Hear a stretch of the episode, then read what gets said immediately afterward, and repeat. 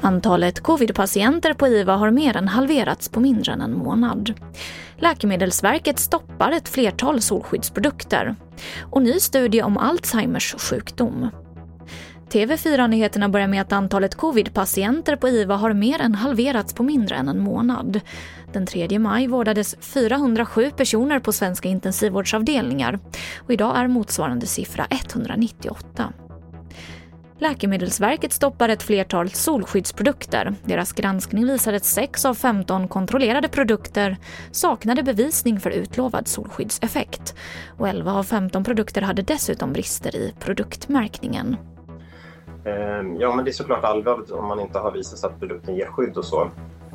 Ehm, och vi, ja, vi fortsätter ju med våra kontroller och så. Ehm, och det vill vi att allmänheten ska känna sig trygga med. Om du själv köper produkter i butiker så, eh, då kan du till exempel se om det är en produkt som saknar sån här eh, en bruksanvisning på svenska och eh, varningstexter som ska finnas då. Eh, så märker du som konsument att det inte står på produkten hur man ska använda produkten för att få det här solskyddet, då rekommenderar vi att man väljer en annan produkt som har det istället. Då. Det sa Magnus Krona som är utredare på Läkemedelsverket.